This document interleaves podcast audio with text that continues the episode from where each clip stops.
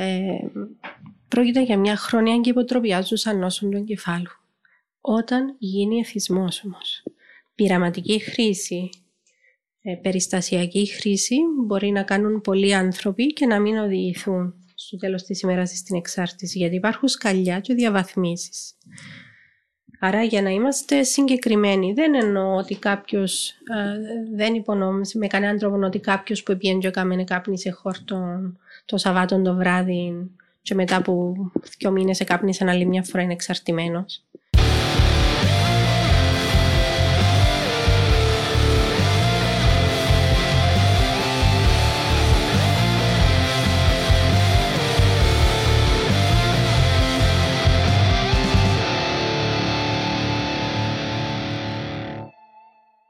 Και καλώς ορίσατε σε ακόμα ένα επεισόδιο του Κουλούμα Cast. Μαζί μας σήμερα η Ελένα Ζαρούνα. Είναι διευθύντρια του Γενθέα. Καλώς όρισες. Σας ευχαριστώ. Εμείς ευχαριστούμε που ήρθες κοντά μας και οφείλω να το παραδεχτώ ότι ήταν πολλά άμεση η ανταπόκριση σου. Μόλις σου έστειλα απάντησες μας και ήσουν, ε, ε, δείξες αμέσως πολλά καλή διάθεση στο να έρθεις κοντά μας. Ε, θέλεις να μας πεις έτσι λίγα λόγια για τον Κενθέα, τη δική σου ειδικότητα; Βεβαίως. Το Κενθέα είναι το κέντρο ενημέρωσης και θεραπείας εξαρτημένων ατόμων. Είναι μη κερδοσκοπικός οργανισμός. Ιδρύθηκε το 1994 και ασχολείται με την πρόληψη και τη θεραπεία των εξαρτήσεων με προγράμματα και υπηρεσίες σε όλη την Κύπρο. Εγώ είμαι συμβουλευτική ψυχολόγος και ξεκίνησα από τον οργανισμό στο κομμάτι της θεραπείας και σήμερα ο ρόλος μου αφορά το συντονισμό όλων των προγραμμάτων και δράσεων του οργανισμού. Στο διοικητικό μας συμβούλιο έχουμε οργανώσεις μέλη, δεν έχουμε άτομα. Μέλη μας είναι οργανώσεις, οργανωμένα σύνολα όπως είναι η Πασιδή, ο ΕΛΜΕΚ, η δάσκαλη ΠΟΕΔ, η Ιερά Συνόδος της Εκκλησίας της Κύπρου, γι' αυτό και πρόεδρος μας είναι ο Μητροπολίτης Ταμασού Ισαΐας το Πανεπιστήμιο Κύπρου, Σύνδεσμος Ψυχολόγων και άλλα πολλά οργανωμένα σύνολα της κοινωνίας που εκπροσωπούνται με έναν άτομο στο διοικητικό μας συμβούλιο. Μάλιστα. Α, άρα στη ουσία είσαι το μέλος του Διοικητικού Συμβουλίου; Όχι. Έχουμε προσωπικό, δηλαδή okay. είμαι διευθύντρια των προγραμμάτων. Α, ok, okay, των προγραμμάτων. Mm. επειδή νομίζω είπε κάτι διαφορετικό Ηλία στο intro για να το όχι, σωστά το τοποθέτησε. Σωστά, σωστά. Ήταν ολόσωστος. Πώς μπορεί κάποιος να επικοινωνήσει με τον Κενθέα, κάποιος που αντιλαμβάνεται ότι χρειάζεται βοήθεια. Τα πρώτα ε, βήματα; αν, θέλετε να σας πω λίγο για τα προγράμματα μας, διότι έχουμε διαφορετικών ειδών προγράμματα. Ναι. Και αναλόγως του ζητήματος που απασχολεί τον καθένα, να πούμε λίγο που θα αποταθεί. Άρα, καταρχήν να πούμε ότι έχουμε προγράμματα στην πρόληψη. Η πρόληψη στις μέρες μας αφορά τέσσερα διαφορετικά επίπεδα. Αφορά το επίπεδο καθολικής πρόληψης, που καλύπτει όλον τον πληθυσμό ανεξαρτήτου ομάδας, ηλικίας, φίλου, φιλή κτλ. Που και οι ενημερωτικές δράσεις αφορούν όλον τον πληθυσμό. Φερρυπίν τώρα που είμαστε εδώ μαζί και θα μιλήσουμε για αυτό το ζήτημα, κάνουμε μια δράση καθολικής πρόληψης. Δηλαδή θα πούμε πέντε πράγματα, θα βοηθήσουμε τον κόσμο να αποταθεί Οπότε. Κάτι πιο γενικό. Κάνουμε δουλειά. Ναι. Καθολική πρόληψη. Να ενημερώνουμε όλον τον κόσμο. Από εκεί και πέρα υπάρχει επιλεκτική πρόληψη. Αυτή αφορά τις ομάδες υψηλού κινδύνου. Είναι παιδιά που έρχονται από σπίτια όπου οι γονείς μπορεί να είναι εξαρτημένοι, μπορεί να είναι ψυχικά ασθενείς, παιδιά φυλακισμένων γονέων, παιδιά με μεταναστευτικό βιογραφικό που έχουν οικονομικά προβλήματα και κάποιες δυσκολίες ένταξης, παιδιά που είναι υπό τη φροντίδα των υπηρεσιών κοινωνικής ευημερίας και κάποιες άλλες στοχευμένες ομάδες που μας δείχνει η έρευνα, η βιβλιογραφία τόσα χρόνια ότι ο κίνδυνος που έχουν να αναπτύξουν εξαρτήσεις είναι ψηλότερος. Οπότε εκεί έχουμε στοχευμένες δράσεις, βοηθούμε περισσότερο, εστιάζουμε με συγκεκριμένα προγράμματα για να βοηθήσουμε τα παιδιά αυτά να έχουν ίσες ευκαιρίες με τα υπόλοιπα παιδιά. Το συγκεκριμένο πρόγραμμα συμπεριλαμβάνει ψυχανάλυση, έρχονται τα συγκεκριμένες ομάδες και γίνεται μια ψυχανάλυση. Τι, τι κάνουμε το συγκεκριμένο πρόγραμμα; Εντάξει, όταν λέτε ψυχανάλυση, θεωρώ ότι λέτε ψυχολογική βοήθεια. Ναι, ψυχανάλυση είναι μια ειδική υποκατηγορία okay. στις ψυχολογικές θεωρίες που προϋπτώνει. Είμαστε λίγο Το ξεκαθαρίζω για να είμαστε έτσι ε, σαφής με αυτά που λέμε. Άρα η ψυχανάλυση είναι η τεχνική που προήλθε από το Φρόιτ. Από εκεί και πέρα πέραν του Φρόιτ υπήρξαν πολλοί άλλοι θεωρητικοί με άλλες κατευθύνσεις. Τώρα στη ψυχολογική θεραπεία παρέχουμε Μπορεί και ψυχαναλυτικές τεχνικές, αλλά και άλλες τεχνικές όπως γνωσιοσυμπεριφορική, όπως υπαρξιακές σχολές, πελατοκεντρικές κτλ. κτλ. Ε, άρα ναι, στα δικά μας τα προγράμματα παρέχουμε και ψυχολογική θεραπεία και συμβουλευτική οικογένειας και για αυτές τις ομάδες, αλλά και για άλλους. Αν θέλετε να σας πω σε λίγο πιο εξειδικευμένα ναι, ναι, προγράμματα που εμπίπτουν κάτω από την επιλεκτική. Υπάρχουν ε, προγράμματα που είναι ενδεδειγμένοι, δηλαδή άτομα που τώρα έχουν ξεκινήσει τη χρήση και θέλουν μια βοήθεια, να εκεί αγγίζει τη θεραπεία. Και υπάρχει και η περιβαλλοντική πρόληψη που αφορά τις νομοθεσίες, ας πούμε το να μην πωλείται αλκοόλ σε άτομα κάτω από 18, το να μην επιτρέπετε το κάπνισμα στους κλειστούς χώρους. Και σας ευχαριστώ σήμερα που δώσετε χώρο έτσι, να, να κάνουμε ένα podcast στο οποίο απα, απαγορεύεται το κάπνισμα. Η αλήθεια, ε, ευχαριστώ σε για τούτο γιατί κάθε φορά υποφέρω εγώ με μη κάπνιση. Κοίτα, είχαμε το προγραμματισμό πριν εγώ και ο Ηλίας που είμαστε οι πιο νομίζω εθισμένοι στο άμπτεσμα να είμαστε εδώ μέσα. Χέρι βοηθεία σας ναι. ευχαριστώ γιατί σίγουρα πέρα από το να λέμε κάποια πράγματα μπορούμε να φέρουμε και μια έμπραχτη αλλαγή. Απαλλάξαμε σας από ανάμιση ώρα καπνού. Ε, είναι ένα, ένα πρακτικό μέτρο. Λοιπόν, άρα είναι και περιβαλλοντική πρόληψη. Αυτά τα τέσσερα επίπεδα πρόληψης, το ΚΕΝΘΕ έχει προγράμματα για τα πρώτα δύο επίπεδα. Σίγουρα έχει και θεραπευτικά που αγγίζουν το τρίτο επίπεδο. Και ό,τι αφορά την περιβαλλοντική πρόληψη, να υπάρχουν συζητήσεις είτε για την εθνική μας στρατηγική, είτε για νομοθεσίες, είτε στην τηλεόραση. Προσπαθούμε να δίνουμε το παρόν μας και μέσα από τις γνώσεις και τις εμπειρίες μας να μπορεί τούτο το κράτος να χαράσει μια πολιτική, τουλάχιστον λαμβάνοντας υπόψη και τους επαγγελματίες του πεδίου που βλέπουμε τις δυσκολίες από πρώτο χέρι. Βο, βοηθάτε στην ουσία, ε, βοηθάτε την ε, κυβέρνηση να να φέρει κάποιες νομοθεσίες, ας το πούμε. Ε, ε καταθέτουμε τις απόψεις μας. Συνήθως okay. ε, οι νομοθεσίες είτε προτείνονται από διάφορα υπουργεία είτε από κάποιους βουλευτές.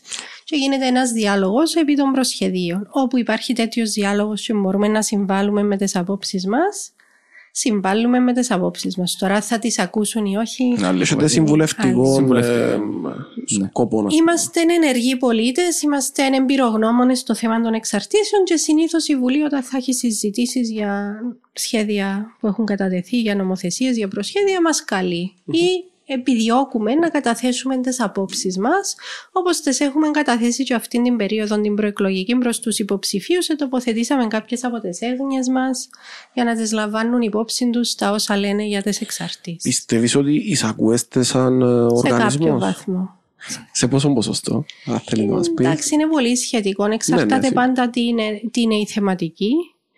Ε, και ποιοι, ποιοι την προχωρούν και για ποιους λόγους. Εμείς είμαστε πάντα εκεί μάχημοι στο να δώσουμε τη θέση μας η οποία α, σκοπό έχει να προστατεύσει είτε την κοινωνία είτε να προάγει προγράμματα που θα υποφελήσει, θα, θα ωφεληθούν τα εξαρτημένα άτομα στο τέλος της ημέρας, ε, τού, τούτη είναι η φιλοσοφία, δεν, δεν έχουμε έτσι άλλο, άλλον κινήτρο, οπότε τοποθετούμαστε εκεί που πρέπει. Πού, πού εισακούστηκε η άποψη του Κενθέα στη Βουλή και πού νομίζετε ότι υπάρχουν ακόμα βήματα που μπορούμε να, να ακούσουν καλύτερα το κράτος, η κοινωνία; Εντάξει, κοιτάξτε, βήματα πάντα υπάρχουν πολλά. Μπορώ να πω ότι ως Κύπρος έχουμε μια εθνική στρατηγική η οποία στηρίζεται στα πιο πρόσφατα επιστημονικά δεδομένα. Είναι ένα κείμενο που κατατίθεται από την αρχή να αντιμετωπίσει εξαρτήσεων αυτό, η οποία διαβουλεύεται με εμάς, τοποθετούμε τις απόψεις μας. Φερρυπίν κάπου που είχαμε εισακουστεί με καθυστέρηση μεν στα δύο κεφάλαια που θα σας πω, αλλά στο τέλος της ημέρας έγινε κάτι. Το έναν ήταν όταν έλεγαμε πριν αρκετά χρόνια ότι και το αλκοόλ πρέπει να είναι θέμα στην να στρατηγική ε, να αναγνωριστεί ως εξάρτηση. Διότι στα πρώτα χρόνια όταν έγινε η εθνική στρατηγική αφορούσε μόνο τα ναρκωτικά, τις παράνομες okay. ουσίες. Εμείς έλεγαμε από το 2011 περίπου, βάρτε και το αλκοόλ και ναι, μπήκε. Πότε μπήκε; Ε, εντάξει, ήταν λίγο μετά το 2011, τώρα δεν θυμάμαι ακριβώς τη χρονιά που εντάχθηκε στη στρατηγική, να, ήταν μεταξύ 11 και 15 που εκεί μπήκε και το αλκοόλ. Ε, και ε, συνεπακόλουθον τώρα έχει μπει και ο τζόγος και οι συμπεριφορικές εξαρτήσεις. Και η Κύπρος μπορώ να σας πω ότι είναι πρωτοπόρα στο να έχει μια ενιαία στρατηγική που να αφορά όλες τις εξαρτήσεις. Ακόμα και σε επίπεδο Ευρωπαϊκής Ένωσης, ε, είναι διαφορετικά υπουργεία, να, να τα πω υπουργεία, ας πούμε. Ε, τύπου υπουργεία που εχουν τον justice, ε, ένα για τη δικαιοσύνη, ένα για την υγεία κτλ. Και, και τα έχω διασκορπισμένα. Αλλού το κάπνισμα, αλλού το αλκοόλ, αλλού οι παράνομες, ο τζόγος πουθενά. Mm. Ακόμα και σε ευρωπαϊκό επίπεδο δεν υπάρχει αυτή η ξεκάθαρη θεωρητική τοποθέτηση ότι όλα είναι εξαρτήσεις, όλα πρέπει να ρυθμίζονται από έναν ενιαίο σώμα για να υπάρχει έλεγχος, για να υπάρχει γραμμή, για να υπάρχει και το θεωρητικό υποβάθρο. Αυτό είναι ένα κομμάτι που έχουμε εισακουστεί, αισθάνομαι, μέσα στα χρόνια και υπήρξε έτσι μια καλή εξέλιξη. Το άλλο που φωνάζαμε από το 1992 που η Κύπρος ως πρωτοπόρα χώρα είχε νομοθεσία που να, να στέλνει τον κόσμο για θεραπεία αντί της ποινής, για 20 χρόνια δεν εφαρμοζόταν. Εφωνάζαμε, μα τι 20 που σας λέω, είναι ψέματα, 30. 20 μετά το 92. 30, 30 χρόνια που δεν εφαρμοζόταν, συγγνώμη. Ε, ωρεοποίησα το κατά λάθος. το 16 έγινε νέα νομοθεσία και ξεκίνησε να εφαρμόζεται περίπου από το 18 και πλέον τώρα έχουμε άτομα που έρχονται στα κέντρα μας με διάταγμα δικαστηρίου για να πάρουν θεραπεία αντί ποινής. Ήταν κάτι που πρότεινε και η Βουλή της Νορβηγίας πριν κάποια χρόνια νομίζω. Το 2017. Ε, εντάξει, ε, σας λέω η Κύπρος είχε νόμο από το 1992 ο οποίος δεν εφαρμοζόταν και φωνάζαμε από το 1994 ας πούμε, που είχαμε ιδρυθεί και εμείς και μετά. Ε, πήρε περί τα 30 χρόνια, αλλά πλέον είναι σε εφαρμογή. Καλιόν αργά παρά ποτέ. Ευτυχώς δίδεται αυτή η ευκαιρία. Το άλλο πράγμα στο οποίο είχαμε συμβάλει και συνεχίζεται και είναι θετικό ε, είναι το πρωτοκόλλο που έχει καν όταν είναι πρώτη σύλληψη και σε μέχρι 23 να στέλνεσαι για θεραπεία να μην πηγαίνεις. Φυλακή. Δικαστήριο. Δικαστήριο. Τώρα θα πας φυλακή, είναι δουλειά του δικαστή. Okay. Ε, σε κόβει από το να πας δικαστήριο, άρα να μην σε δει μπροστά ζωγραφιστόν ο δικαστής, να μην αμαυρωθεί ναι. το ποινικό σου μητρό ή οτιδήποτε. Μπορείς να έρθεις στη θεραπεία, να κάνεις κάποιες συναντήσεις και να τελειώσεις με τούτη την πρώτη σου σύλληψη. Αν όμω συλληφθεί ξανά, πάει και για τις δύο. Αυτό είναι το πρωτόκολλο για θεραπεία αντί της ποινής για τους νεαρούς. Εμείς αυτό που λέμε το τελευταίο διάστημα και το έχουμε διατυπώσει και προς τους υποψηφίους είναι ότι θέλουμε διεύρυνση. Θεωρούμε ότι ως τα 23 πρέπει να είναι τούτη ευκαιρία τούτη ευκαιρία, αν είναι δυνατόν, να δίνεται γενικά. Ανεξαρτήτου ηλικίας. Να μην είναι ηλικία φρένο για να πάρεις βοήθεια. Ναι. ναι. Μια ερώτηση ε, που καταπιάστηκα από κάτι που έλεγες προηγουμένως. Ε, είχες πει ότι είναι διαφορετική αντιμετώπιση σε κάποιες ε, ειδικές ομάδες. Ποιες είναι οι διαφορές ε, σε ποσοστό που κάποιους ανθρώπους που έχουν γύρω τα θέματα στην οικογένεια ή στο περιβάλλον; Να σας πω, μιλούσα για τα προγράμματα πρόληψη μας και να ονοματίσω και κάποια από τα προγράμματα. Α πούμε, έχουμε ένα πρόγραμμα για την επαρχία Λευκοσίας που λέγεται Αξίζω μια ευκαιρία.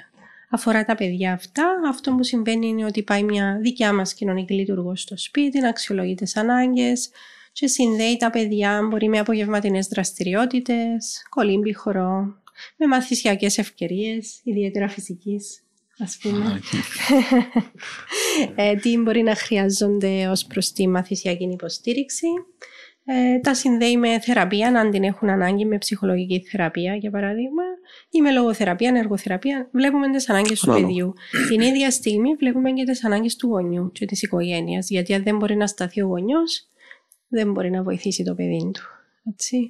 Άρα μπορεί να παραπέμψουμε και τον ίδιο τον γονιό και να του παρέχουμε και στήριξη στο σπίτι και περιστασιακά κάποια κουπόνια που μπορεί να έχουν ανάγκη λόγω οικονομικών δυσχεριών. Θα να το ρωτήσω τώρα αν υπάρχει κάποια δυνατότητα για οικονομική βοήθεια ή αν... Κοιτάξτε, ε, καλύπτουμε τις τα ιδιαίτερα της φυσικής. Ναι.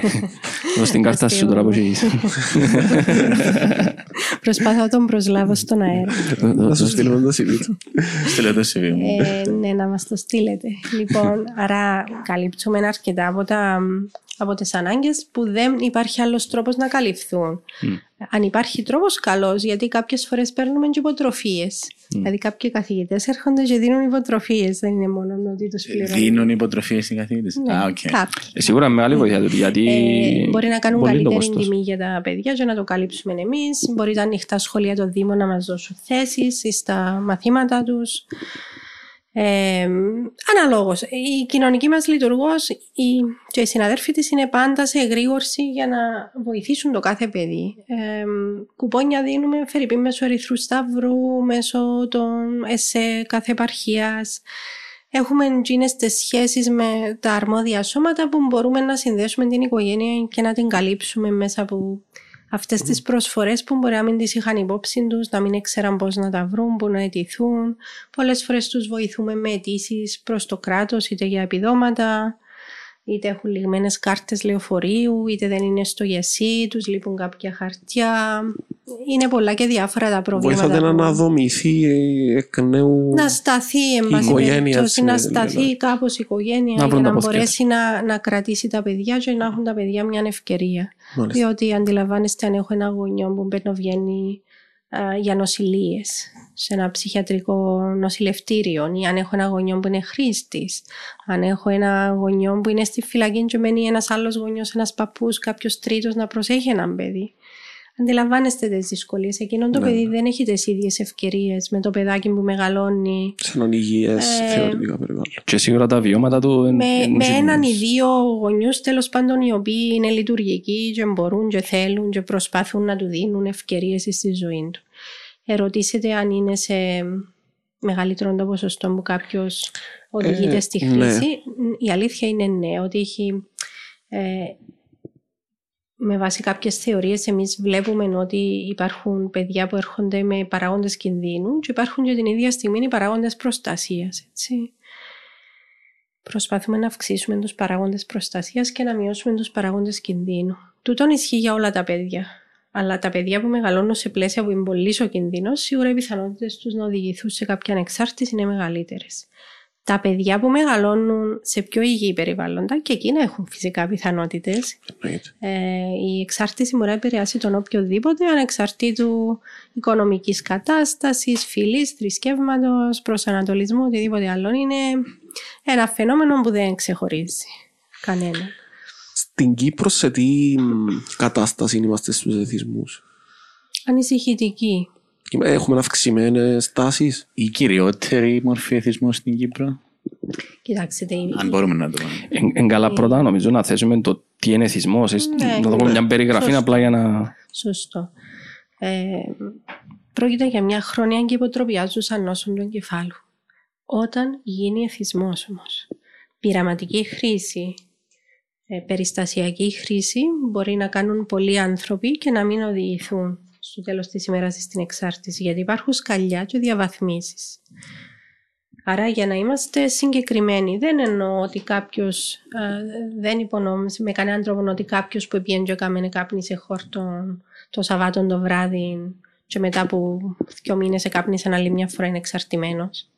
Αλλά ένας άνθρωπος ο οποίος συστηματικά οποιαδήποτε και αν είναι η ουσία εξάρτησης του ή η συμπεριφορά εξάρτησης του αναζητά την ουσία ή τη συμπεριφορά συνεχώς ε, ξεκινά να έχει προβλήματα κοινωνικά, οικονομικά, στις σχέσεις του νομικά λόγω της χρήσης ή της ενασχόλησης με τον τη συμπεριφορά. Θέλει να σταματήσει, δεν μπορεί. Εξακολουθεί να είναι μέσα σε τον το πράγμα. Καμία ανεπιτυχής δηλαδή προσπάθειες να σταματήσει. Έχει συνέχεια την επιθυμία, έχει έρτσες που λέμε. Ακατάπαυστη επιθυμία για χρήση. Καταλαβαίνει τις συνέπειες αλλά δεν μπορεί. Μπορεί, ε, και υπάρχουν ουσίες που είναι και σωματικά εξαρτητικές και μπορεί να έχει και ανοχή, δηλαδή να έπαιρνε ένα γραμμάριο κοκαίνη πριν και να ήταν στα ουράνια και μετά το ένα να μην του κάνει τίποτε. Και θέλει θέλει πέντε. δύο, θέλει τρία, θέλει τέσσερα, πέντε κτλ. Αυτό είναι ανοχή, δηλαδή θέλω όλο έναν και περισσότερο. Και μπορεί να έχω και στέρηση, αναλόγως της ουσίας πάλι, δεν είναι όλες οι ουσίες που προκαλούν στέρηση. Το αλκοόλ προκαλεί, η ηρωίνη προκαλεί και τα α, α, όσα Οπιοειδή. είναι- Μάλιστα. Τα οπιούχα, ας πούμε, κοδεΐνη, μορφίνη κτλ. κτλ. Αυτά προκαλούν. Δυστυχώς, τώρα τις μεγαλύτερες συνέπειες κοινωνικά και ψυχικά έχετε ο κόσμος από το κρίσταλ. Κρίσταλ είναι πάρα πολύ άσχημη. Crystal ουσία. meth. Ειδικά στην Crystal meth. Κύπρο. Πολύ δύσκολο, πολύ άσχημο. Πολύ μεγάλες οι συνέπειες. Πολύ σοβαρά ψυχιατρικά προβλήματα προκαλεί και πολύ σωματικά, ε, σοβαρά σωματικά προβλήματα στο τέλος της ημέρας. Αν είναι κανένας που τα παιδιά που μας ακούν που το σκέφτεται να το αρχίσει, ε, ό,τι και αν ακούει για τούτο, καλύτερα να το ξανασκεφτεί διότι αυτός που είναι σήμερα δεν θα είναι αύριο και σχετικά σύντομα. Ε, είναι μακρύς ο δρόμος προς το να σε επηρεάσει άσχημα το κρίσταλ. Ε, έχουμε πάρα πολλές νοσηλίες στο ψυχιατρίο από κρίσταλ. Ο κόσμος μπαίνει σε ψυχοζική κατάσταση. Παρανοεί, ακούει πράγματα, βλέπει πράγματα που δεν βλέπουν οι άλλοι, νιώθει ότι τον καταδιώκουν συνεχώς και μάλιστα έχει και πολλές απτικές ψευδεστήσεις. Πολλοί κόσμος νιώθει πράγματα να λίγο περπατούν ψηλαφού. πάνω του. Έτσι. Ε, σε σημείο που έχει κόσμο που βγάζει τα ρούχα του, τρέχει στους δρόμους, έχει κόσμο που κόφκεται με μασέρκα σε μια προσπάθεια να καθαρίσει τούτα που νιώθει ότι περπατούν πάνω του, δεν είναι ευχάριστο. Ούτε και για λίγο. Αν το σκέφτεται κάποιος, να το ξανασκεφτεί ότι δεν θα είναι ευχαριστή του τη διαδρομή, θα είναι πάρα πολύ δύσκολη. Ξανασκεφτείς και τρεις φορές. Και κάποιος που είναι ήδη μες στον το λούκι να Και πω αν ότι να κάποιος είναι αποταθεί. ήδη μέσα, μπορεί να μας πάρει έναν τηλέφωνο και εμείς να τον προωθήσουμε αναλόγως του τι του συμβαίνει στην επαρχία του, που είναι κοντά του, ένα πρόγραμμα που είναι κοντά του. Έχουμε σε όλες τις επαρχίες που μπορούμε να παραπέμψουμε. Και ε, τα δικά μας τα προγράμματα είναι ψυχολογική στήριξη επί εξωτερικής βάσεως. Αν κάποιος χρειάζεται έναν κλειστό πρόγραμμα, τότε θα τον παραπέμψουμε σε αυτά που υπάρχουν στην Κύπρο, διότι δεν υπάρχουν πολλά κλειστά, υπάρχουν μόνο δύο. Α, είναι η Αγία Σκέπη και είναι και το Ρέτο. Δεν υπάρχουν άλλες κλειστές κοινότητες στην Κύπρο, υπάρχουν στο εξωτερικό φυσικά. Και υπάρχουν και προγράμματα αποτοξίνωσης. Αυτά είναι τα νοσοκομιακά προγράμματα για ουσίες που προκαλούν στέρηση. Ε, όπως είναι και το κρίσταλ αλλά και τα οπιούχα α, και το αλκοόλ. Υπάρχουν τρία σε όλη την Κύπρο, ένας στη Λεμεσό για τις παράνομες ουσίες, στη Λευκοσία για τις νόμιμες, αυτά τα δύο είναι του δημοσίου και υπάρχει και έναν ιδιωτικό στη Λάρνακα. Αφ- Υπάρχει οδηγός της αρχής αντιμετώπισης εξαρτήσεων που είναι όλα τα αδειοδοτημένα προγράμματα. Ένα πρόγραμμα για να λειτουργεί πρέπει να έχει άδεια. Δεν μπορεί όποιος θέλει να πει ότι κάνω πρόγραμμα. Πρέπει να έχει άδεια για να το κάνει. Να ελέγχεται, να δει στατιστικά, να παρακολουθείτε το φαινόμενο των εξαρτήσεων στην Κύπρο. Λοιπόν, ναι, κάτι θέλετε να πείτε. Έχει δύο Για πράγματα που θέλω να πω, Ναι. αλλά νομίζω ότι χάσαμε τη σειρά. Το πρώτο, η πρώτη απο, η απορία που είχαμε, γιατί συνήθως φέρνουμε Ναι. καλεσμένου για να μάθουμε πράγματα, η αλήθεια. Αλλά τώρα νομίζω κάνουμε και κοινωνικό. Ναι, κάνουμε την πρόληψη. ναι. Κάπως, ναι. Η... Όπως είπες και εσύ, υπάρχουν διαφορετικά είδη εθισμών. Κάποιοι που είναι χημικά εξαρτώμενοι, όπως είναι τα ναρκωτικά, το αλκοόλ κτλ. Και υπάρχουν και οι άλλοι Πες συμπεριφορές, ας το πούμε. ναι, όπως να είσαι εθισμένο στα social media, ο τζόγος, Το gaming. Η, Τι αντιμε... παιχνίδια εννοώ. Ναι. τούτα.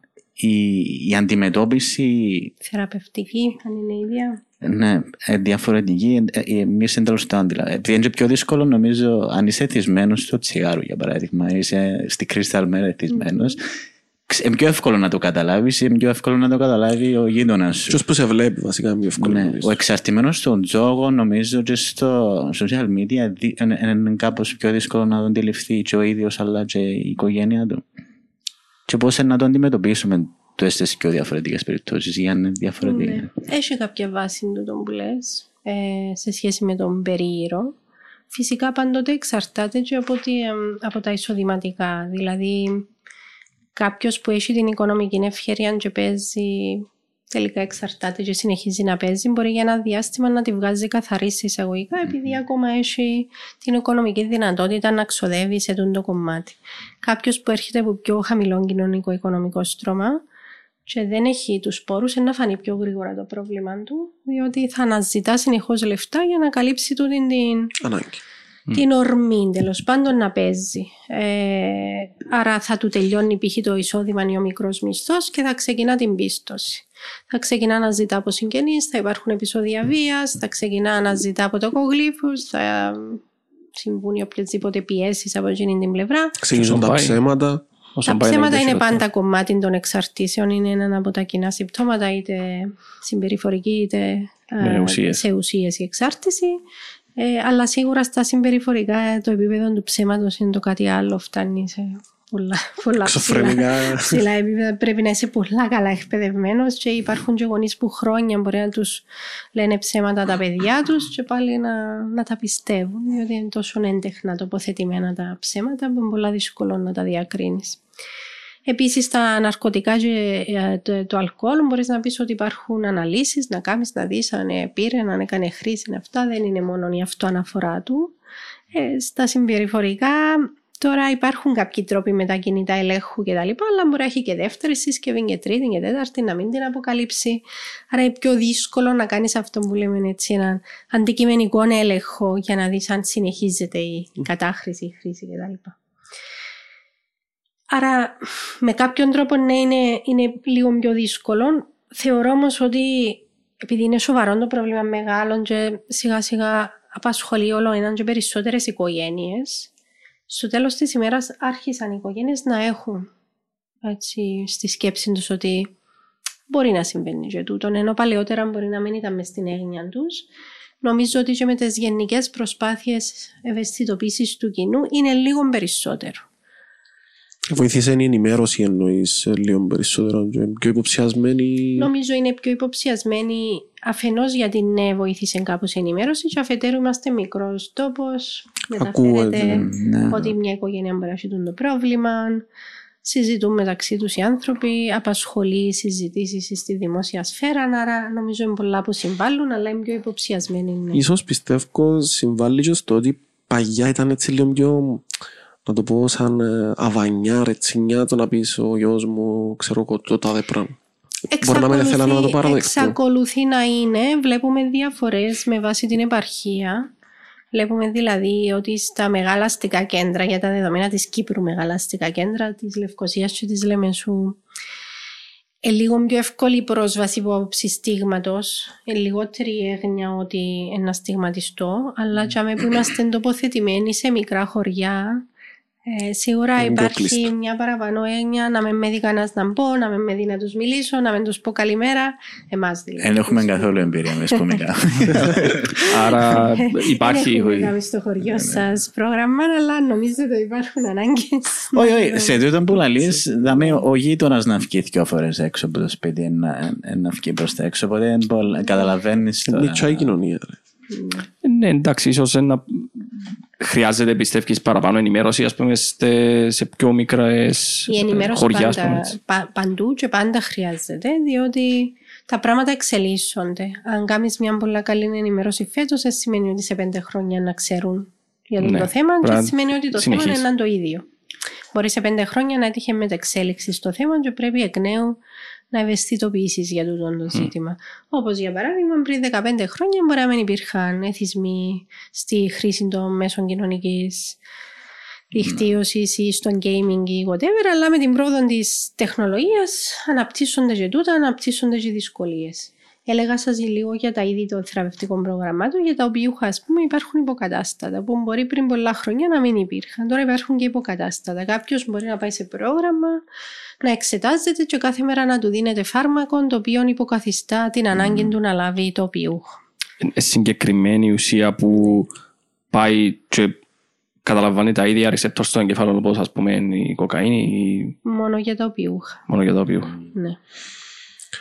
Τι οδηγεί κάποιον ε, στο να πάει να εθιστεί σε ένα πράγμα, οτιδήποτε και αν είναι τούτο. Μμμ. Για να συμπληρώσω που, τσάμε που ξεκίνησα προηγουμένως. Έτσι σημαίνει ότι περιστασιακός πειραματισμός σημαίνει εξάρτηση. Έτσι. Απλά με Σκεφτείτε το- δοκιμάστε crystal meth. Ε, όχι μόνο. Όχι, εντάξει, Αλλά πιο- για μένα πιο ειδικά άλλο. ήταν έτσι λίγο πιο- πιο έντονη η ανάγκη να το πούμε. Αλλά σκεφτείτε ότι έχουμε μια πυραμίδα. Στη βάση είναι ο κόσμος που πειραματίζεται, έτσι. Όταν προχωρούμε που τον πειραματισμό στην περιστασιακή χρήση, στην κατάχρηση και τελικά στην εξάρτηση, είναι τα σκαλιά της πυραμίδας, τα επίπεδα της.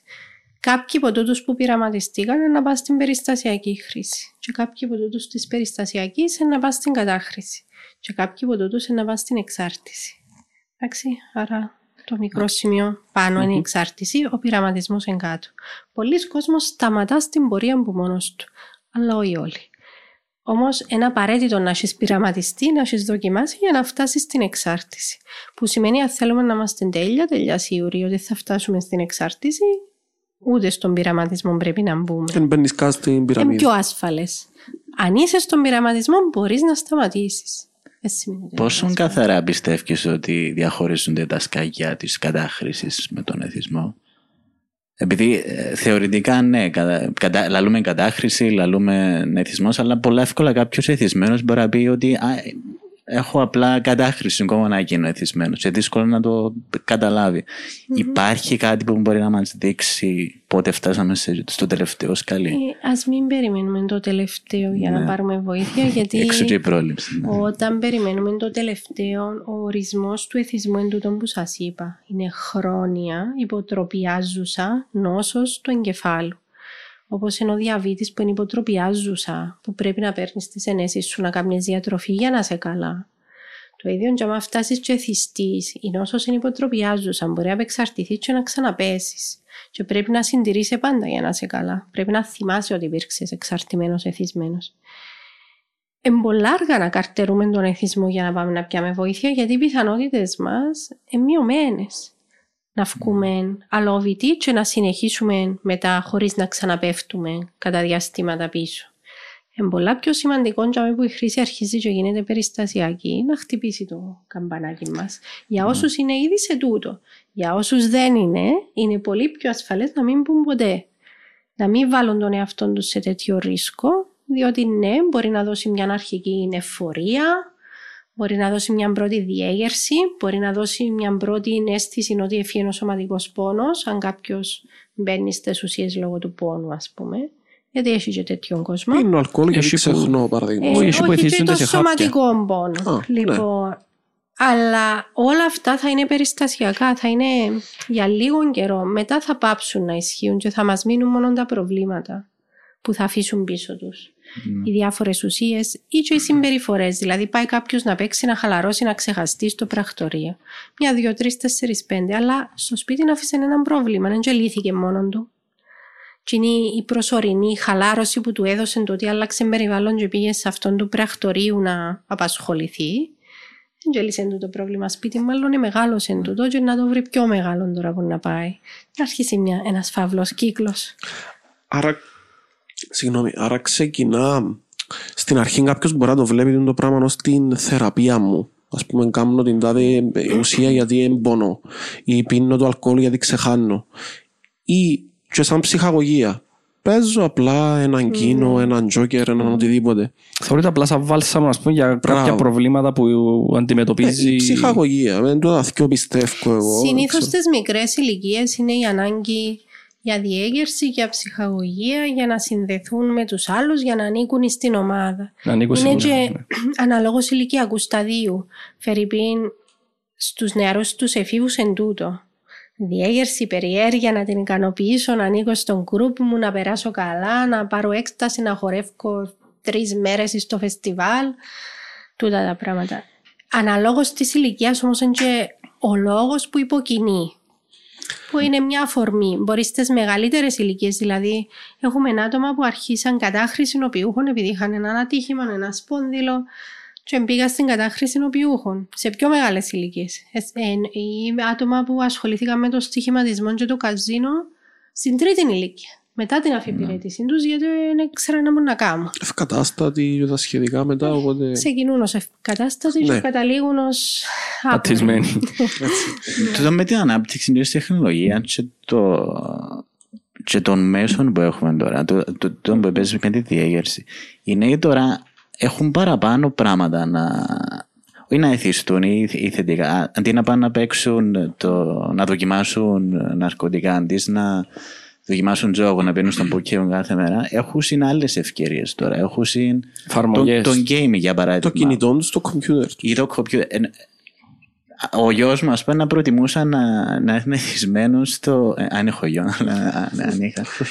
να, να, να θυκευάζει πολλά, να είναι εθισμένος στα βιβλία ή εθισμένος στο gaming, ας πούμε, παρά να, παρά να στα ναρκωτικά ή, στο, ή στον τζόγο. Ε, βοήθησε καθόλου, πιστεύεις εσύ, τη νέα γιαγιά να ξεφύγει από το πράγμα ή έγιναν ακόμα χειρότερα τα πράγματα. Μάλλον έγινε χειρότερα, διότι η απάντηση στον τομέα της πρόληψης ή τούτη που προσπαθεί να προάξει και η εθνική στρατηγική με την οποία συμφωνούμε απόλυτα είναι ότι είναι καλά να βάλεις εναλλακτικά υγιείς δραστηριότητες του τύπου Γυμναστήρι. βγες έξω, περπάτα στη φύση, γυμνάστου, κολύμπα, χόρεψε, κοινωνικοποιηθούμε και με την ανθρώπινη παρουσία, όχι μόνο με την τεχνολογική.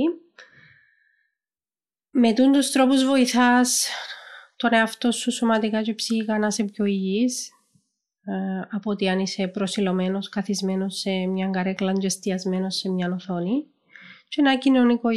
κοινωνικοποιηθείς λίγο πιο καλά με τους άλλους οι οποίοι είναι γύρω σου.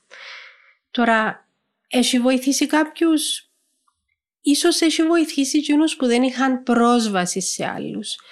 Δεν μιλούμε τόσο πολλά για τα κυπριακά δεδομένα που είμαστε μια σταλιά τόπος, αλλά αν σκεφτείτε έτσι σε μεγάλες χώρες, απομακρυσμένα σπίτια που μπορεί να μην κοινωνικοποιούνται ή να μην είχαν ευκαιρίες. Και κάποια άτομα διαμέσου της τεχνολογίας ανήκουν σε groups ή κάνουν γυμναστική. Ναι, και αν μπορείς να πεις ναι, ή τον καιρό του κορονοϊού ήταν μια εναλλακτική στον εγκλισμό. Εντάξει, ok, okay. εδούλεψε έτσι. Αλλά σε γενικές γραμμές, το που θα θέλαμε να, να στείλουμε ως μήνυμα είναι εν, εν καλά να, να μπορούν τα, τα νέα τα παιδιά να βγουν έξω και να, να εισπράξουν, ειδικά σε τη χώρα που ζούμε, που έχει ήλιο, που έχει φύση, να εισπράξουν τούτον ούλον το δώρον και γι' αυτό πάνε και κάποια λεφτά για κατασκευή πάρκων, ας πούμε. Η, η αρχή αντιμετώπισης εξαρτήσεων έδωσε έναν κονδύλι για πέρσι για να γίνουν πάρκα, να αγοραστούν ποδήλατα, να υπάρξει και μια εναλλακτική και στις οθόνες αλλά και στην χρήση ουσιών. Διότι στο τέλος της ημέρας η χρήση ουσιών κρατά κάποιον σε έναν καβούκι, σε ένα δωμάτιο, στην αρχή με χρήση με παρέα και τελικά χρήση μόνος σου. Υπάρχουν κάποια εργαλεία που να βοηθούν ας πούμε τους γονείς ε, να, να αποτρέψουν βασικά να βοηθήσουν στην πρόληψη από τους γονείς τα μωρά τους να εθιστούν ας πούμε στις εφαρμογές. Π.χ. ας πούμε και τα Android, τα τηλέφωνα και τα, τα, τα iPhone ας πούμε έχουν ε, που μια συγκεκριμένη χρονολογία και μετά ε, κάνουν include μέσα στις ρυθμίσεις τους το screen time ας πούμε και μπορείς να το βάλεις limit. Ε, ε, ε, χρήσιμο tool το πράγμα ή έχει ακόμα πιο χρήσιμα πράγματα από τούτο για να βοηθήσει οι γονείς; Ναι. Ε, να σου πω μια προσωπική, έτσι, ένα προσωπικό βίωμα. Ε, έχω μικρά παιδιά προσχολικής ηλικίας. Όταν... Δεν θέλουν ιδιαίτερα ακόμα δηλαδή. Για μου Φυσική ζωή, αλλά άλλες δραστηριότητες κάνουμε. λοιπόν, όταν θα είναι σε ηλικία για φυσική, αποτάθω κοντά σου. Λοιπόν, πρόσεξα και τα ίδια τα παιδιά ότι ναι, αρέσκει τους πάρα πολλά να ασχολούνται με παιχνίδια, με εφαρμογές κτλ. Όταν τους δώσεις όμως μια μπάλα του ποδοσφαίρου και πεις τους εν καλή μέρα μπορείς να παίξεις, να αφήσουν το τηλέφωνο και να πάνε να παίξουν. Ακόμα. Ακόμα δεν έφτασε το επίπεδο ίσως της εμπλοκής τους να είναι τέτοιο που να προτιμούν την εφαρμογή που την μπάλα. Με τούτο θέλω να το γενικεύσω και να πω ότι καμιά φορά και η χρήση του κινητού ή της ταμπλέτσα μπορεί να είναι και μια λύση για το γονιό. Την ώρα που είναι πολλά πιεσμένος, που έχει πάρα πολλά πράγματα να κάνει, που έχει δική του δουλειά, στη δική του συσκευή, που πρέπει να ασχοληθεί να στείλει emails, να πιάσει, πιάσει τηλέφωνα και θέλει το παιδί να, να είναι κάπως... Να αποβλακωθεί που λέμε στην Κύπρο. Πασκαρισμένο. Ναι, να αποβλακωθεί, να είναι ήσυχο. Να μην... ναι, ναι. Μπορεί να του δώσει μια συσκευή και να ξέρει ότι τώρα έχω μισή ώρα να κάνω τη δουλειά μου. Εντάξει, βοηθά με εμένα, ναι, βοηθά το παιδί. Ή βοηθά στο να πληρωθώ κάποια στιγμή, άρα να ταΐσω το παιδί, αλλά βοηθά το παιδί. Είναι εύκολη λύση. Ε, θέλει λίγο fine tuning, δηλαδή να βρεις λίγο τις ισορροπίες, να κάνεις το χρόνο που να βοηθήσεις τα παιδιά να παίξουν. Πολλές φορές θέλουν να παίξουν μαζί σου, άλλες φορές θέλουν να σου δείξουν τι κάνουν μέσα στο παιχνίδι. Όσο μπορείς να το δώσεις τούτον εν καλό. Καταλαβαίνω, έρχομαι πάντοτε από ένα ρεαλιστικό σημείο. Δεν παίρνουν εύκολα οι γονείς, όχι μόνο οι γονείς που έχουν τι δυσκολίες που είπαμε προηγουμένως, αλλά όλοι οι γονείς υπάρχουν δυσκολίες.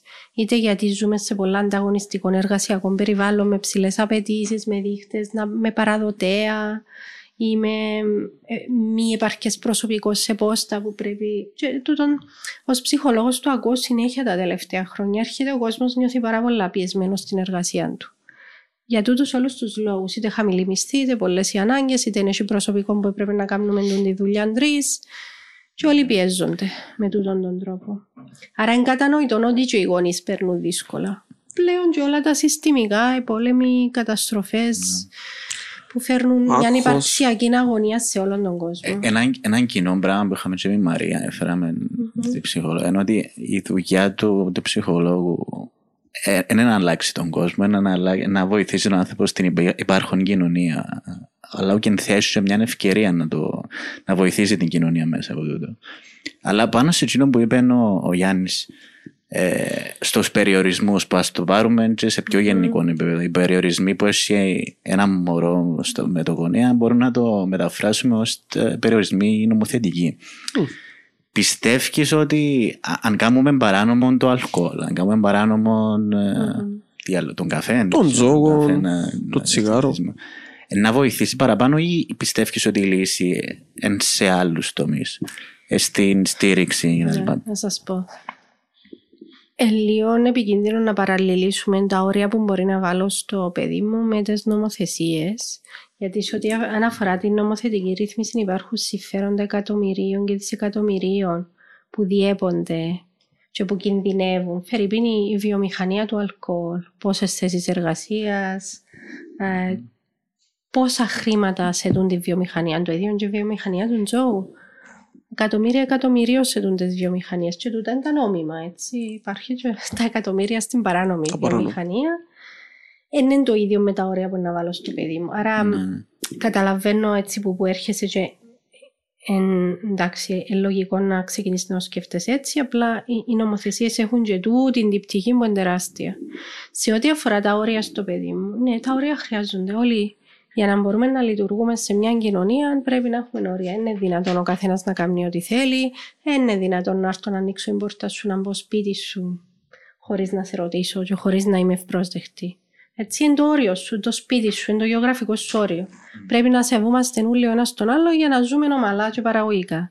Και το παιδί στη χρήση του διαδικτύου είναι πολύ σημαντικό να έχει κάποια όρια. Όρια μπορεί να είναι και ο χρόνος στην οθόνη, αλλά όρια μπορεί να είναι και το, η καταλληλότητα περιεχομένου. Ναι, σίγουρα, γιατί Δηλαδή, μπορεί να δει τα πάντα ένα μωρό εν- ε, και το- να παίζει πάνω το- τους κατά το λάθος. μεγάλο πρόβλημα θεωρώ της τρέχουσας περίοδου είναι ότι δεν είναι κατάλληλα φιλτραρισμένο το περιεχόμενο. Λέει σου 5 χρόνων, λέει σου 7, λέει σου ό,τι σου λέει, αλλά μπορεί και πάλι τούτον το 5 ή τούτον το 7 που λέει, Να ή έχει τούτον το κάποια- 3 που λέει να μην είναι. Είναι υποκειμενικό νομίζω Ε, για τον καθέναν. ε. Δι- Μπορεί να έχουν κάποιους περιορισμούς και πάλι, αν δεν είσαι εκεί, αν, αν το ένας σου αυτή δεν είναι στο τι βλέπει το παιδί, μπορεί να την πατήσεις πάλι. Επίσης, ε, είναι καλά να γίνεται μια συζήτηση με το παιδί για να καταλάβει και το ίδιο το παιδί γιατί κάτι μπορεί να μην είναι βοηθητικό. Να μην θεωρεί ότι έρχεσαι σαν αστυνομικός και προσπαθείς να του πεις όχι γιατί οι μεγάλοι λένε πάντα όχι. Αλλά να, Ναι. να βοηθήσεις το παιδί να καλλιεργήσει λίγο μια κριτική σκέψη ως προς το περιεχόμενο και την καταλληλότητα του και την αξία του για το ίδιο. Το πιο σημαντικό. Βασικά να μην του πεις ε, ε, θα το κάνεις τούτον επειδή είπα εγώ ε, θα το κάνεις, να του εξηγήσεις Θα το κάνεις για το ΑΒ γάμ. ποιες μπορεί να είναι οι συε- συνέπειες αν συνεχίζεις να κάνεις το πράγμα, ας πούμε. Ε, και πέραν τούτου, να αποκτήσει άποψη.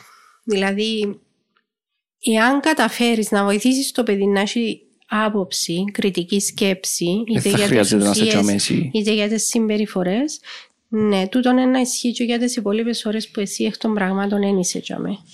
Άρα, αν έχει κάτι που στο τέλος της ημέρας μπορεί να προλάβει μια κατάσταση, για να μιλήσουμε λίγο για παράγοντες προστασίας, να επιστρέψουμε πίσω στην πρόληψη, η- το γονεϊκό ενδιαφέρον και ο συντονισμός του γονιού με το σχολείο είναι ένας εκ των παραγόντων προστασίας. Ότι οι γονείς πρέπει να έχουν ενδιαφέρον για το τι κάνει το παιδί, με τι ασχολείται, ποιοι είναι οι φίλοι τους στην πραγματική ζωή, στη διαδικτυακή ζωή. Γιατί τώρα είναι και οι φίλοι για μέ, κάποιοι γνωστοί, κάποιοι άγνωστοι, με τους κινδύνους που όλοι ξέρουμε και για τις παρενοχλήσεις και για τα όλα τα άλλα, το bullying που είναι μια τεράστια παράμετρο στις μέρες μας είτε με φυσική παρουσία είτε διαδικτυακά είτε με το να ανακυκλώνουν φωτογραφίες και βιντεάκια και να προσβάλλουν με γλώσσα προσβλητική από κάτω. Εντάξει. αν έχουμε μιλήσει εγκαίρως, αν είμαστε σε σχέση εμπιστοσύνης με το παιδί, γιατί μπορεί και να έχουμε μιλήσει, αλλά πάλι να θυματοποιηθεί το παιδί ή να είναι φίτης το παιδί μας, δεν σημαίνει πάντα το θύμα. Πρέπει να υπάρχει τούτη επικοινωνία. Η καλή επικοινωνία είναι προπόθεση της πρόληψης. Οι γονείς είναι role models, εν και ήδη παραδείγματα. Αν ήδη οι γονείς έχουν εξαρτήσεις, τούτο βάζει τα παιδιά σε μια θέση ευαλωτότητα.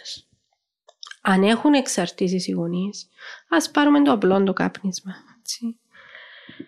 Αυτό που λέμε είναι αν είσαι καπνιστής και δεν μπορείς να αποφύγεις στην παρούσα φάση το κάπνισμα, δεν μπορείς να το διακόψεις για τον όποιο λόγο, τουλάχιστον να ξέρει το παιδί σου ότι είσαι εξαρτημένος, ότι τούτη η ουσία επηρεάζει τον τρόπο και τη θέληση σου και τη βούληση σου να σταματήσεις ότι θέλεις, ότι προσπαθείς, αλλά ότι ακόμα δεν τα κατάφερες. Να ξέρει την αλήθεια για τούτο.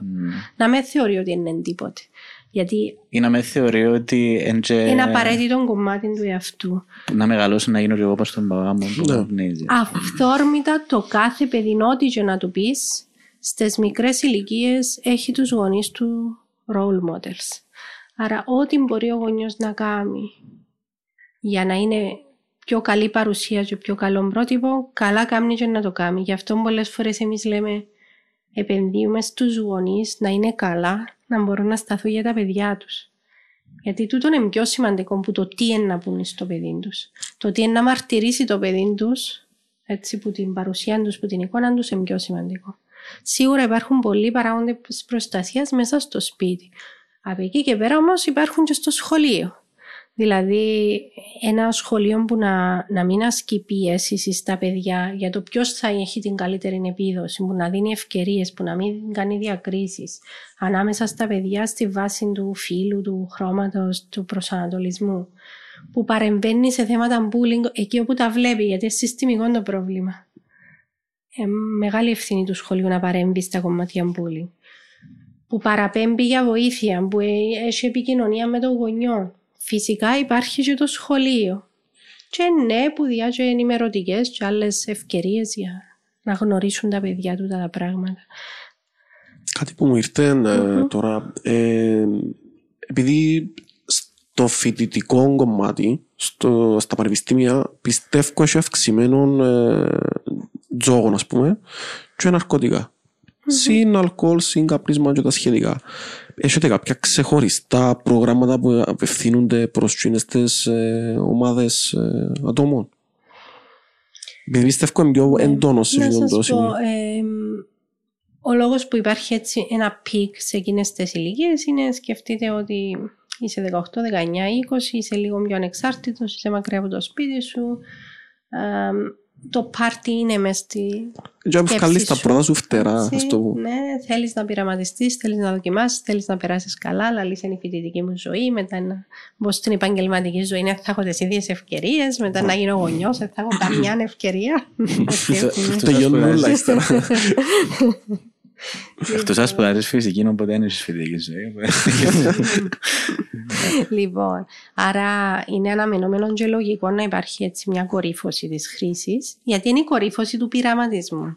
Μετά είναι να πέσει λίγο, γιατί όσοι ήταν για πειραματισμό σταματήσαν. Και συνεχίζουν οι άλλοι που πήγαν παρακάτω. Εγώ νομίζω ε, ο εθισμός μας σου... πο- Πόσους ερώτησες ότι το... και είπα σου ότι το κάπνισμα ξεκίνησε στο στράτο. Αρκετούς. Νομίζω η πλειοψηφία, νομίζω ένας 8 στους 10 άτομα ξεκινήσαν το κάπνισμα στο στρατό. Ε, Νομίζω ρε, Ίσως έχει παλαιότερα, νομίζω τώρα είναι πολύ πιο πριν που το ξεκίνησε. Συνήθως από πιο πριν, Ναι. το γυμνάσιο. Τώρα αν ακόμα. έχετε κάποια στοιχεία που Κοιτάξτε, κάνετε έρευνες, τώρα υπάρχει μια αλλαγή στο κάπνισμα.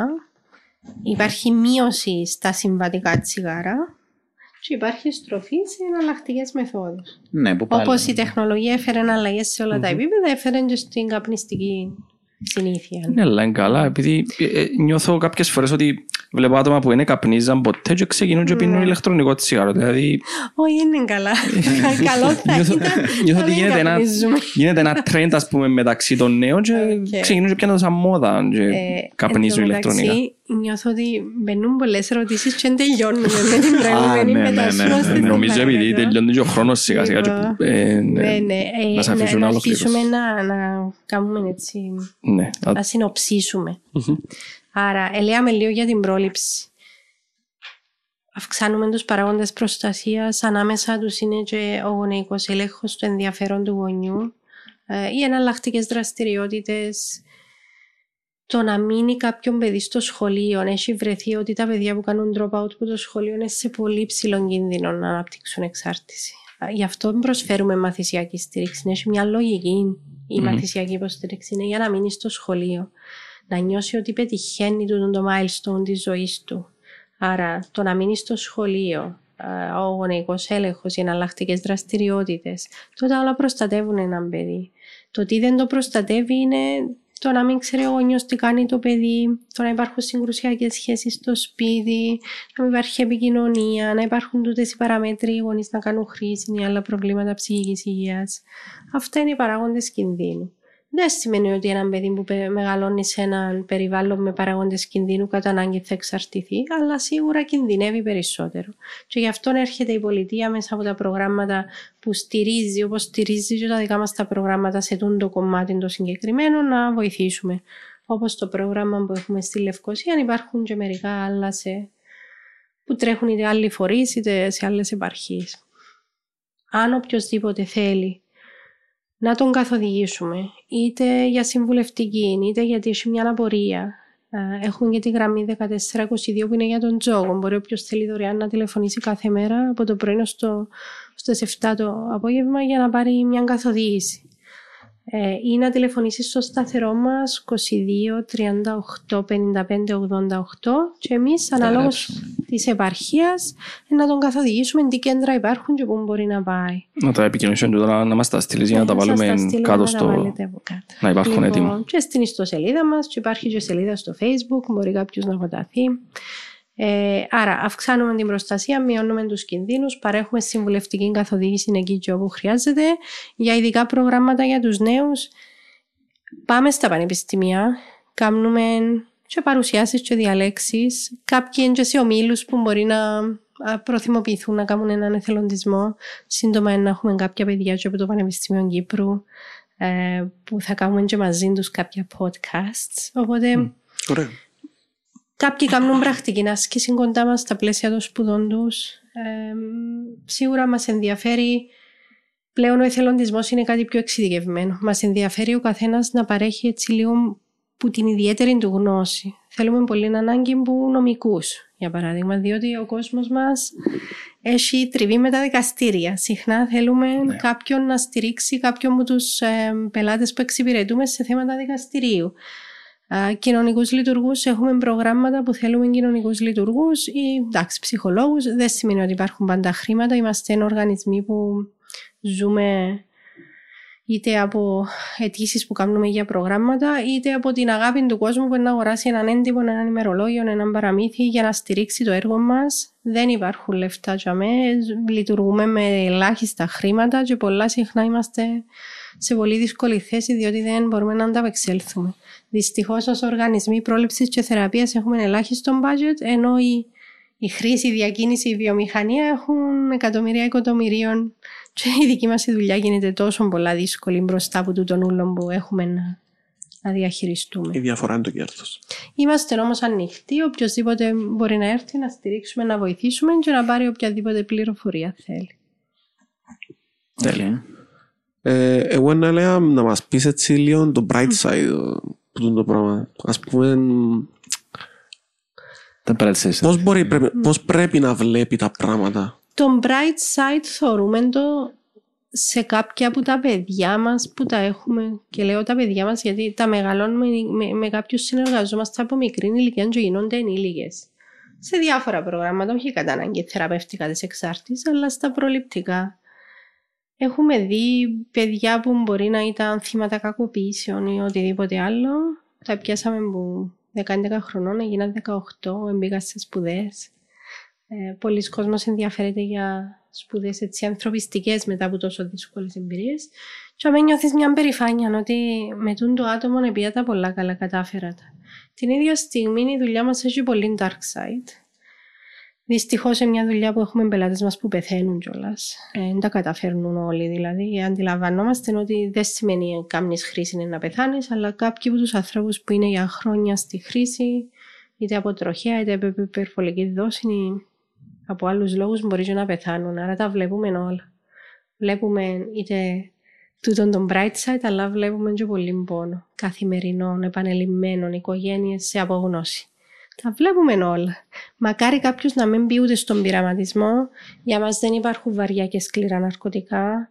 Όλες οι ουσίες εν δυνάμει μπορεί να προκαλέσουν μεγάλο κακό.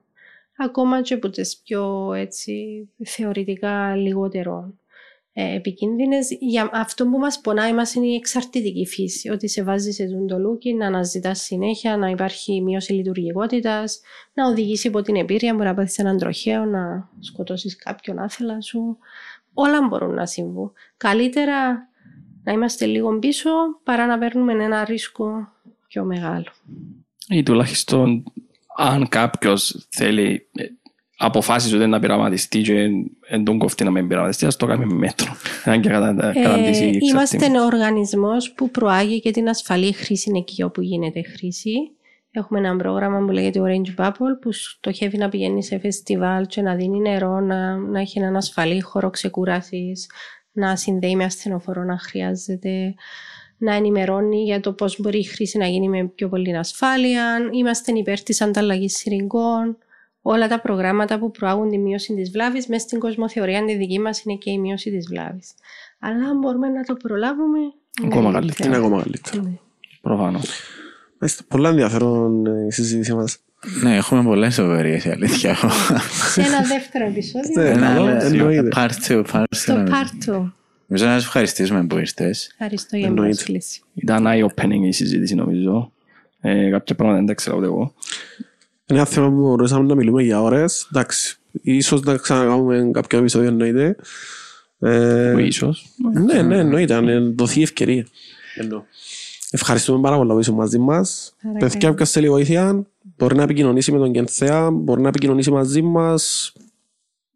Να αφήσουμε τα στοιχεία του Κενθέα κάτω στο description του βίντεο και στο Spotify όπου το ακούτε να έχετε τα στοιχεία. Ο Ηλίας είπε όποιος θέλει βοήθεια να επικοινωνήσει μαζί μας. Νομίζω